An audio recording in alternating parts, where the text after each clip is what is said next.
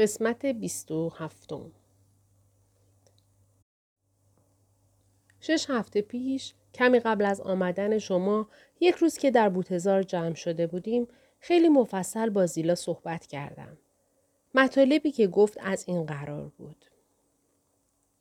خانم لینتون وقتی آمد اولین کاری که کردیم بود که بدون سلام و احوال پرسی با من و جوزف از پله ها دوید بالا. خودش را حبس کرد توی اتاق لینتون و تا صبح همانجا ماند. بعد هم که ارباب و ارنشا نشستن صبحانه بخورند خانم لینتون آمد پایین و لرزان و نگران گفت دکتر خبر کنند. پسر عمه‌ش خیلی مریض بود. هیتکلیف گفت این را خودمان می‌دانیم ولی زندگی او دیگر پشیزی نمی ارزد و من حاضر نیستم پشیزی هم برایش خرج بکنم. خانم گفت ولی من نمی‌دانم چه کار کنم. اگر کسی کمک نکند او می میرد. ارباب داد زد برو بیرون. دیگر نمی‌خواهم حتی یک کلمه دربارهش بشنوم. اینجا برای کسی مهم نیست چه بلایی سر او می آید. اگر برای تو مهم است از او پرستاری کن. اگر نه در را به رویش ببند و ولش کن. بعد شروع کرد سر و کله زدن ببند. اما من گفتم خودم کلی کار و گرفتاری دارم. هر کس باید کار خودش را بکند. کار او هم رسیدگی کردن به آقای لینتون است. و در ضمن آقای هیتکلیف به من دستور داده که پرستاری کردن از آقای لینتون را بگذارم به عهده خود خانم. من نفهمیدم کارشان با هم چطور پیش می رفت. ظاهرا آقای لینتون شب و روز آه و ناله می کرد و بیتابی نشان می‌داد. خانم لینتون خواب و استراحت نداشت. از صورت رنگ پریده و چشمهای خوابالودش معلوم بود. گاهی که می آمد آشپزخانه کاملا گیج و بیحواس بود. معلوم بود واقعا احتیاج به کمک دارد. ولی من نمی‌خواستم از دستور ارباب سرپیچی کنم. اصلا جرأت این کار را نداشتم خانم دین. می‌دانستم که خبر نکردن کنت کار غلطی است اما موضوع به من ربطی نداشت. نه شکایتی می کردم نه نظری می دادم. هیچ وقت دخالت نمی کردم. یکی دو بار بعد از خوابیدن همه تصادفا در اتاقم را که باز کردم دیدم خانم نشسته بالای پله ها دارد گریه می کند. اما از ترس اینکه مبادا خودم ناراحت بشوم و دخالتی بکنم زود برگشتم توی اتاقم و در را بستم.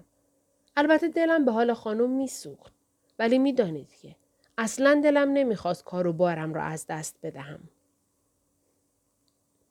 اما بالاخره یک شب سراسیمه آمد اتاقم و با حرفی که زد طوری مرا ترسان که عقلم از کار افتاد.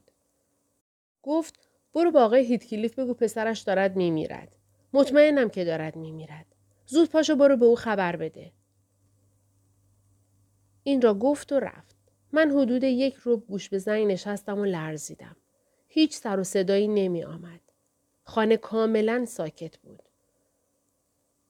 با خودم گفتم اشتباه کرده. خطری بوده که رفت شده. لازم نیست ارباب را بیدار کنم. و بعد چرتم برد. اما چرتم پاره شد چون صدای شدید زنگ آمد. فقط یک زنگ داشتیم که خودمان گذاشته بودیم برای لینتون. ارباب صدایم زد تا هم بروم ببینم چه خبر است هم به آنها بگویم ارباب طاقت نمیآورد این سر و صداها تکرار بشود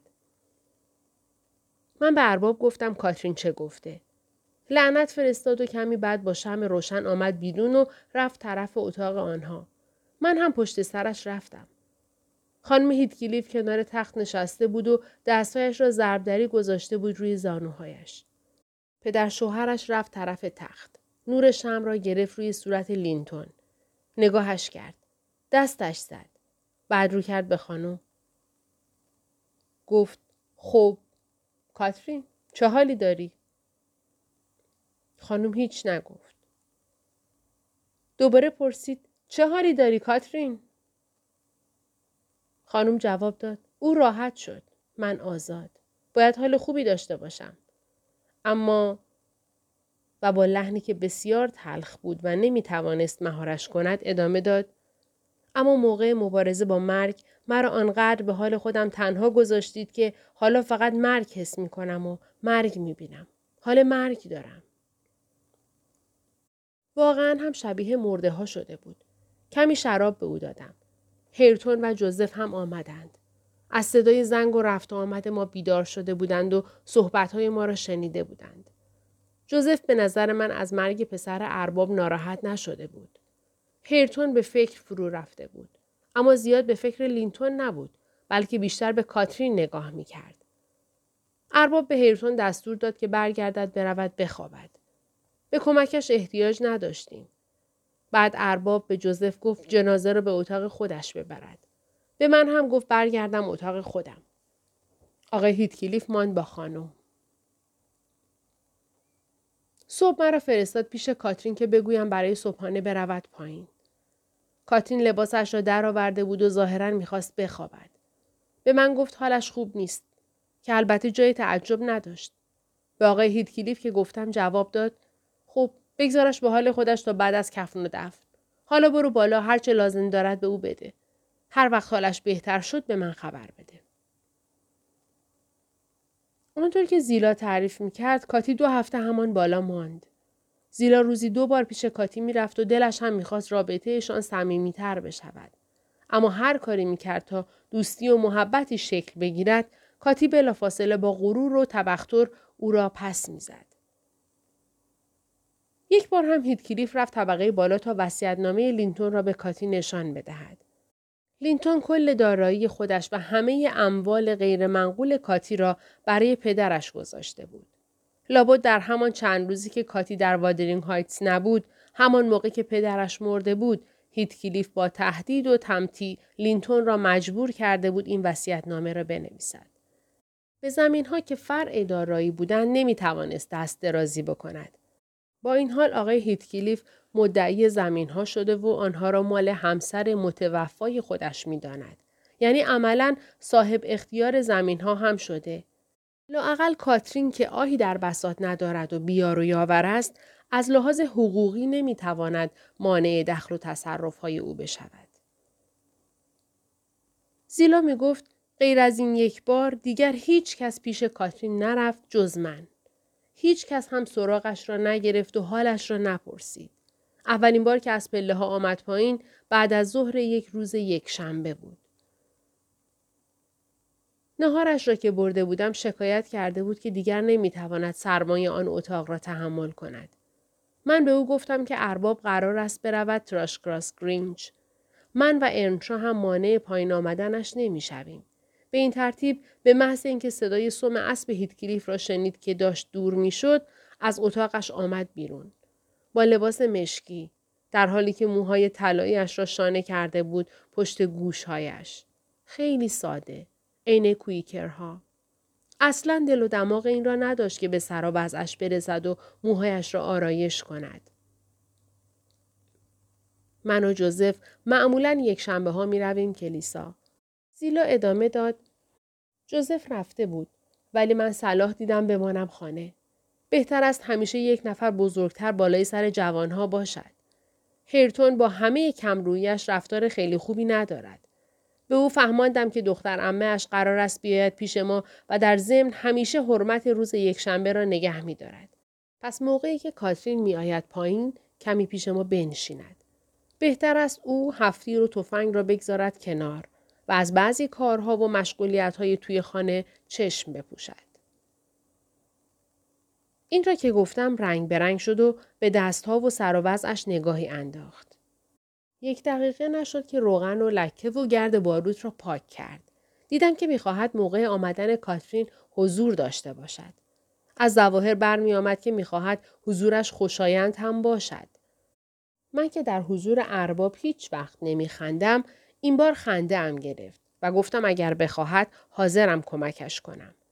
به گیجی و دست پاچگیش خندیدم و سر به سرش گذاشتم. اخم کرد و شروع کرد به بد و بیراه گفتن. زیلا که می‌دید من از این رفتارش خوشم نیامده ادامه داد خب بله خانم دین فکر می‌کنید خانم جوان شما از سر آقای هرتون زیاد است؟ اتفاقا حق با شماست. ولی من بدم نمیآید او کمی غرور و افادهش را بگذارد کنار. حالا دیگر فضل و کمالات این خانم به چه درد می‌خورد؟ هیچی ندارد. مثل من و شما بیچیز است. از من و شما هم بیچیزتر است. شما بالاخره پسنداز و اندوخته ای دارید. من هم بالاخره گلیمم را از آب می‌کشم. او چه؟ هیرتون گذاشت که زیلا کمکش کند. زیلا هم کلی از هیرتون تعریف و تمجید کرد و خلقش را جا آورد. به این ترتیب وقتی کاترین رفت پایین جراحت سابقش را کمی فراموش کرد و هیرتون هم به گفته زیلا نهایت سعی خود را کرد تا هم صحبت خوبی باشد. زیلا اینطور می گفت. خانم آمد. سرد و بی مثل آدم برفی. مغرور و متکبر مثل شاهزاده خانم ها. من پا شدم و صندلی راحتی خودم را به او تعارف کردم. اما نه در جواب این نزاکتی که من به خرج دادم دماغش را گرفت بالا. انشا هم از جایش بلند شد و به خانم اشاره کرد برود طرف کاناپه و کنار بخاری بنشیند. بعد هم به خانم گفت که لابد گرسنه است. خانم گفت یک ماه بیشتر است که گرسنم و خیلی تحقیرآمیز روی کلمه گرسنه تأکید کرد. یک صندلی برداشت و رفت نشست جایی که از هر دو نفر ما دور بود. کمی که گذشت و گرم شد نگاهی به اطراف انداخت و ناگهان چشمش افتاد به چند کتاب که توی قفسه بود. فاصله بلند شد و دستش را دراز کرد تا کتابها را بردارد. اما کتابها بالا بودند و دستش نمی رسید. پسردایش کمی این پا و آن پا کرد و بالاخره به خودش دل و جرأتی داد و به کمکش رفت. کاترین دامن لباسش را گرفت جلو و هرتون اولین کتابی را که دستش رسید گذاشت توی دامن کاترین. این خودش کلی پیشرفت بود برای آن جوان. کاترین از او تشکر نکرد ولی هیرتون خوشحال بود که کاترین گذاشته کمکش کند. موقعی هم که کاترین داشت کتابها را ورانداز می کرد، هیرتون جرأت کرد و کنارش ایستاد و حتی سرش را برد جلو و بعضی از عکس های قدیمی توی کتابها را که بیشتر دوست داشت به کاترین نشان داد. وقتی هم کاترین کتاب را با خشونت از انگشت او کنار کشید، باز جا نزد. فقط کمی فاصله گرفت و به خود کاترین نگاه کرد. نه به کتاب ها. کاترین ورق می‌زد و مطالبی را می‌خواند. کم کم توجه هیرتون به موهای پرپشت کاترین جلب شد و خیره ماند. صورت کاترین را نمی‌دید و کاترین هم او را نمی‌دید. هیرتون شاید بدون آنکه بفهمد چه می کند درست مثل بچه‌ای که دلش بخواهد به شمعی دست بزند بالاخره بعد از کلی نگاه کردن دست زد به موهای کاترین. دستش را جلو برد و طره ای را نوازش کرد. آنقدر ملایم و آرام که انگار دارد به پرنده ای دست می‌زند. کاترین انگار که کارت به گردنش فرو رفته باشد ناگهان برگشت و تشر زد. داد کشید. گمشو برو. همین حالا. به چه جرأتی به من دست می‌زنی؟ چرا همینطور ایستاده ای؟ و بعد با نفرت ادامه داد. حالم از تو به هم می‌خورد. اگر بیایی طرف من باز می‌روم طبقه بالا. آقای هرتون دست و پایش را جمع کرد و به حالی افتاد که خیلی ابلهانه بود. نشست روی کاناپه و دیگر صدایش در نیامد. کاترین نیم ساعتی کتابها را ورق زد. گهگاه مطالبی هم می‌خواند. بالاخره ارنشا حوصلهاش سر رفت و زیر گوش من گفت زیلا از او خواهش می‌کنی برای ما کتاب بخواند؟ از بیکاری خسته شدم. دوست دارم که خوشم میآید صدایش را بشنوم. نگو من می‌خواهم. بگو خودت می‌خواهی. من گفتم آقای ارنشا دلش می‌خواهد شما برای ما کتاب بخوانید خانم. محبت می‌کنید؟ ممنون شما می‌شود. خانم اخم کرد رو کرد به ما و گفت آقای هرتون و بقیه شما لطفا بفهمید که من از هر نوع تظاهر به محبت که شما با ریاکاریتان در آن استادید به شدت متنفرم. من از شماها بدم میآید و هیچ حرفی ندارم که به هیچ کدامتان بزنم. موقعی که به خاطر یک کلمه محبت آمیز حاضر بودم زندگیم را بدهم، موقعی که حتی به خاطر دیدن قیافه حاضر بودم جانم را بدهم، همه از من دوری کردید. ولی من از شما گله ای ندارم. من برای فرار از سرما آمدم اینجا نه برای سرگرم کردن شما یا لذت بردن از مصاحبتتان. ارنشا گفت من چه کاری می توانستم بکنم؟ چه تقصیری داشتم؟ خانم هیتکلیف جواب داد اوه تو خودت را قاطی بقیه نکن. هیچ وقت از تو یکی توقعی نداشتم. هیرتون که با توپ و تشر خانم از کوره در رفته بود گفت ولی من چند بار گفتم و خواستم که از آقای هیتکلیف خواستم که بگذارد مواظبتان باشم و کمکتان بکنم. خانم گفت ساکت. به جای اینکه بیستم صدای زمخت شما توی گوشم زنگ بزند می‌روم بیرون هر جا که باشد. هیرتون زیر لب گفت به جهنم. بعد تفنگش را از قلاب برداشت و باز هم کارهای معمول روزهای یکشنبهش را از سر گرفت. دیگر هرچه دلش می‌خواست می‌گفت. کاترین هم دید بهتر است برگردد به خلوت خودش. اما یخبندان شده بود و او با تمام غروری که داشت مجبور بود باز هم پیش ما بماند. ولی من مواظب بودم که دیگر مزد حسن نیتم را این شکلی نگیرم. از آن موقع به بعد باز هم خشک و بیاعتنا شدم. مثل خودش. بین ما هیچ خیرخواه و غمخواری ندارد. لیاقتش را هم ندارد. کوچکترین حرفی که به او بزنیم تشر می‌زند و بی احترامی می کند. با خود ارباب هم تندی می کند. طوری که ارباب از کوره در می رود و حقش را کف دستش می گذارد. هر قدر هم بیشتر مزدش را می گیرد کینش بیشتر می شود. این حرفهای زیلا را که شنیدم اول فکر کردم شغلم را ول کنم.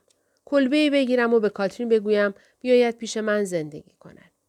ولی آقای هیتکلیف اگر قرار بود به چنین چیزی رضایت بدهد به خانه و زندگی مستقلی برای هیرتون هم تا حالا رضایت داده بود. فعلا هیچ راه و چاره‌ای به نظرم نمی رسد جز اینکه کاترین دوباره شوهر کند. این هم چیزی نیست که من اراده و اختیاری در آن داشته باشم. از دست من بر نمی آید. داستان خانم دین به پایان رسید. برخلاف پیشبینی دکتر من دارم خیلی سریع بنیه سابقم را دوباره به دست می آورم. با اینکه تازه هفته دوم ژانویه است می‌خواهم همین یکی دو روزه سوار اسب بشوم و بروم به وادرینگ هایتس تا به صاحب خانه هم اطلاع بدهم که شش ماه دوم سال را در لندن به سر خواهم برد. اگر مایل است برای بعد از اکتبر دنبال مستجر دیگری برای تراشکراس گرینچ بگردد. من حاضر نیستم زمستان بعد را اینجا سر کنم. فصل هفته دیروز هوا آفتابی و آرام بود اما همچنان سرد. همانطور که با خودم قرار گذاشته بودم راه افتادم به طرف هایتس. خانم دین از من تقاضا کرد نامه مختصری را که نوشته بود برای خانم جوانش ببرم و من هم خواهشش را پذیرفتم. چون این زن محترم هیچ اشکالی در این تقاضا نمی‌دید. در ورودی باز بود اما آن دروازه کذایی بسته بود مثل دفعه قبل. در زدم. انشا از وسط باغچه های باغ آمد زنجیر در را باز کرد و من وارد شدم. این جوان انصافا خوشقیافه است. منتها خوشقیافه از نوع دهاتی. این بار به او دقت کردم. ولی ظاهرا هر کاری از دستش برمیآید می کند تا همین یک جوغیافه را هم با چیزهای دیگری ضایع کند. پرسیدم آقای هیتکلیف خانه است؟ گفت نه اما برای نهار برمیگردد. ساعت یازده بود. گفتم می‌روم تو و منتظر میمانم. بلافاصله اسباب و وسایلش را گذاشت پایین و همراه هم آمد. اما مثل سگ نگهبان. نه مثل میزبانی که موقتا جور صاحب خانه را می کشد. با هم وارد شدیم. کاترین آنجا بود و داشت برای نهار سبزی پاک می کرد. بعد خلقتر و بیدل و دماغتر از دفعه قبل بود. حتی سرش را بلند نکرد نگاهی به من بیاندازد و با همان بینزاکتی سابق به کارش ادامه داد. اصلا به سلام و احوال پرسیم جواب نداد. پیش خودم گفتم آنقدرها هم که خانم دین می‌گوید آدم مطبوعی نیست. البته خوشگل است ولی فرشته نیست. ارنشا خیلی اونق به او گفت وسایلش را جمع کند ببرد آشپزخانه. کاترین گفت بیا خودت بردار ببر و ظرف سبزی را زد کنار. بعد رفت کنار پنجره روی چهارپایه ای نشست و شروع کرد به پرنده و جانور درست کردن با تکه های شلغم که روی دامنش بود. رفتم طرفش به این بهانه که می‌خواهم منظره باغ را تماشا کنم. بعد طبق نقشه که در سرم بود خیلی فرز نامه خانم دین را انداختم روی زانویش. هرتون متوجه نشد اما کاترین با صدای بلند گفت این دیگر چیست؟ و کاغذ را انداخت پایین. گفتم نامه است از آشنای قدیمیتان. کدبانوی گرینچ. هم ناراحت شده بودم که لطف و محبت مرا لو داده و هم نگران شده بودم که مبادا خیال کرده باشد این نامه دزدکی از خود من است. زوخ کرد.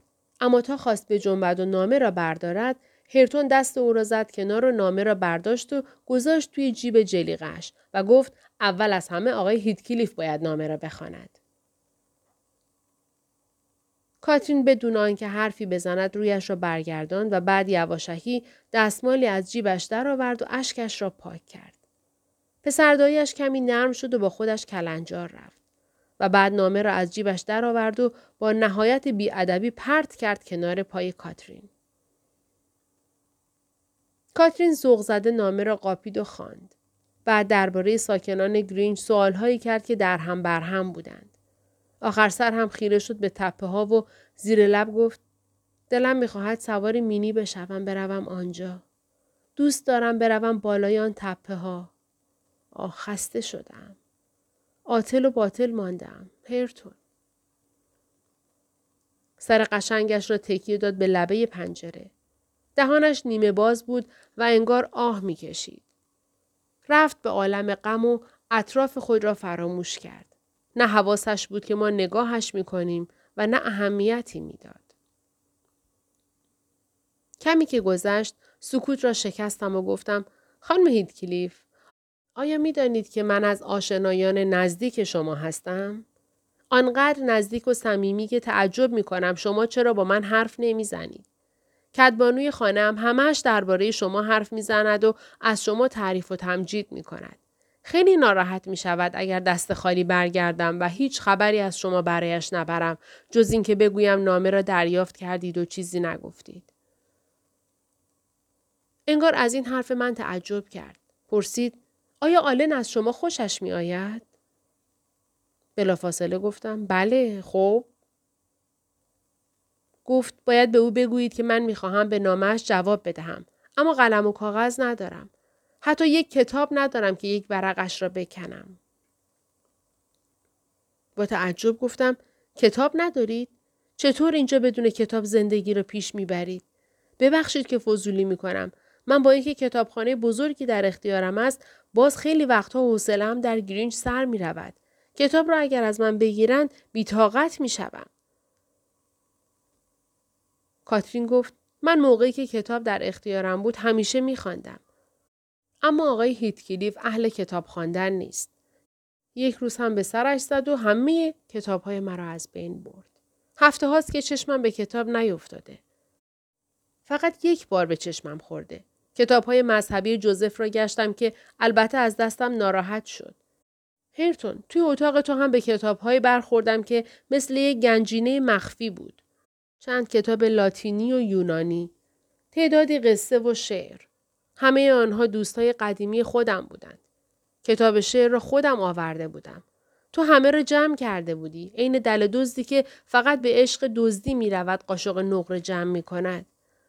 به کارت نمی آیند. با بدجنسی آنها را قایم کردی تا چون خودت استفاده نمی کنی کس دیگری هم استفاده نکند.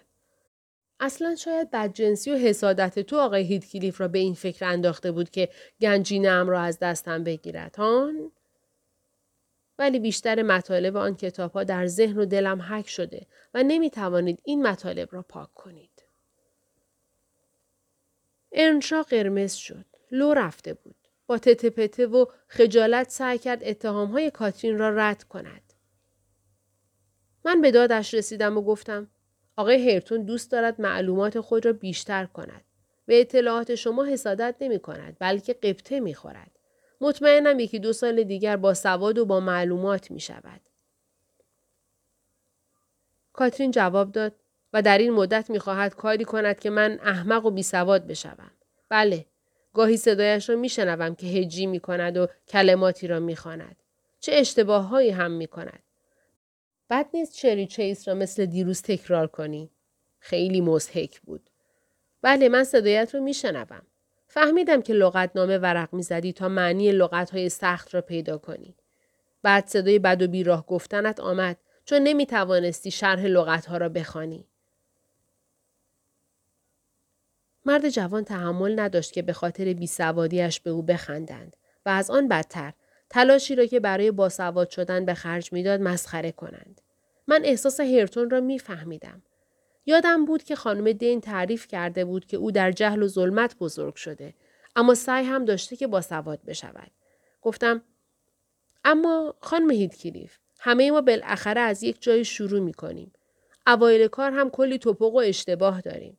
معلم های ما اگر به جای کمک کردن به ما مدام عیب و ایرادمان را به رخمان میکشیدند ما هنوز لنگ می‌زدیم و اشتباه هامان را ادامه می‌دادیم. جواب داد آه من که نمی‌خواهم مانع با سواد شدنش بشوم. اما او هم حق ندارد چیزی را که مال من است قصب کند و با اشتباه ها و تلفظ های غلطش مسخره بازی در بیاورد.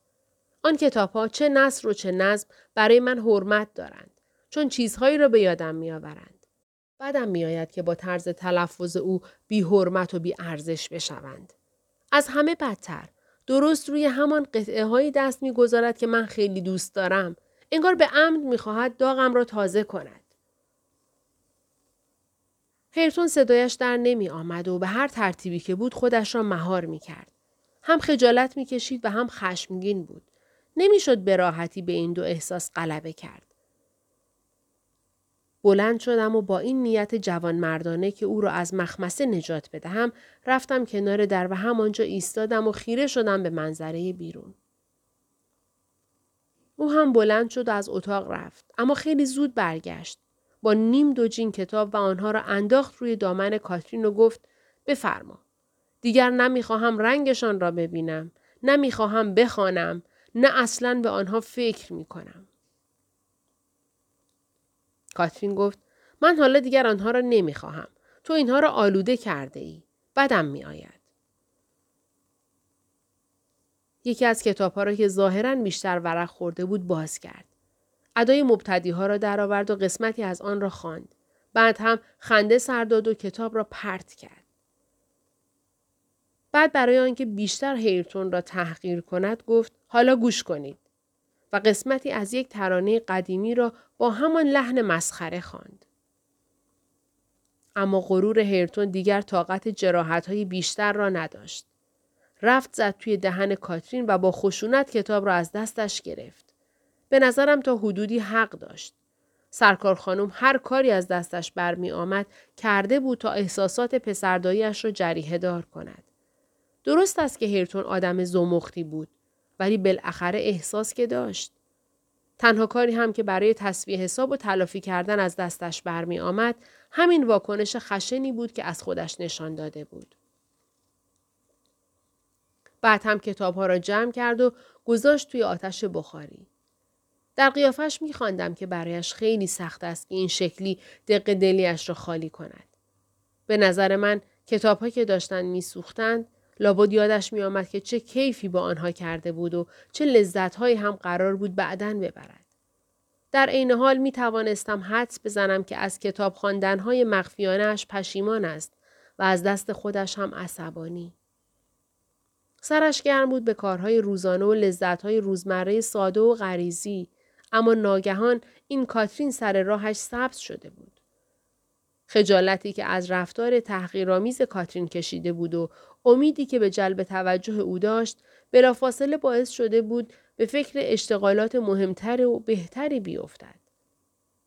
حالا با همه تلاشهایش به جای آنکه احساس خجالتش برطرف بشود و امیدش هم به جلب توجه کاترین بیشتر بشود و خلاصه مقام و منزلتش بالاتر برود درست نتیجه عکس گرفته بود. یعنی هم خجلتر شده بود و هم ناامیدتر. کاترین لب صدم دیدهش را گزید. با ناراحتی به شعله های سوزان بخاری نگاه کرد و با فریاد گفت بله جانوری مثل تو فقط بلد است همین کار را با کتاب بکند. هیرتون با خشم جواب داد حالا دیگه بهتر است دهانت را ببندی. از فرط عصبانیت زبان خودش هم بند آمده بود. تند آمد طرف در و من رفتم کنار تا رد بشود. اما هنوز از سنگ فرش کنار در رد نشده بود که آقای هیتکلیف توی گذرگاه پیدایش شد و سینه به سینه شد با هرتون و دستش را گذاشت روی شانه او گفت چه کار داری پسرم؟ گفت هیچی هیچی و رفت تا در خلوت خودش خشم و ناراحتیش را بخورد.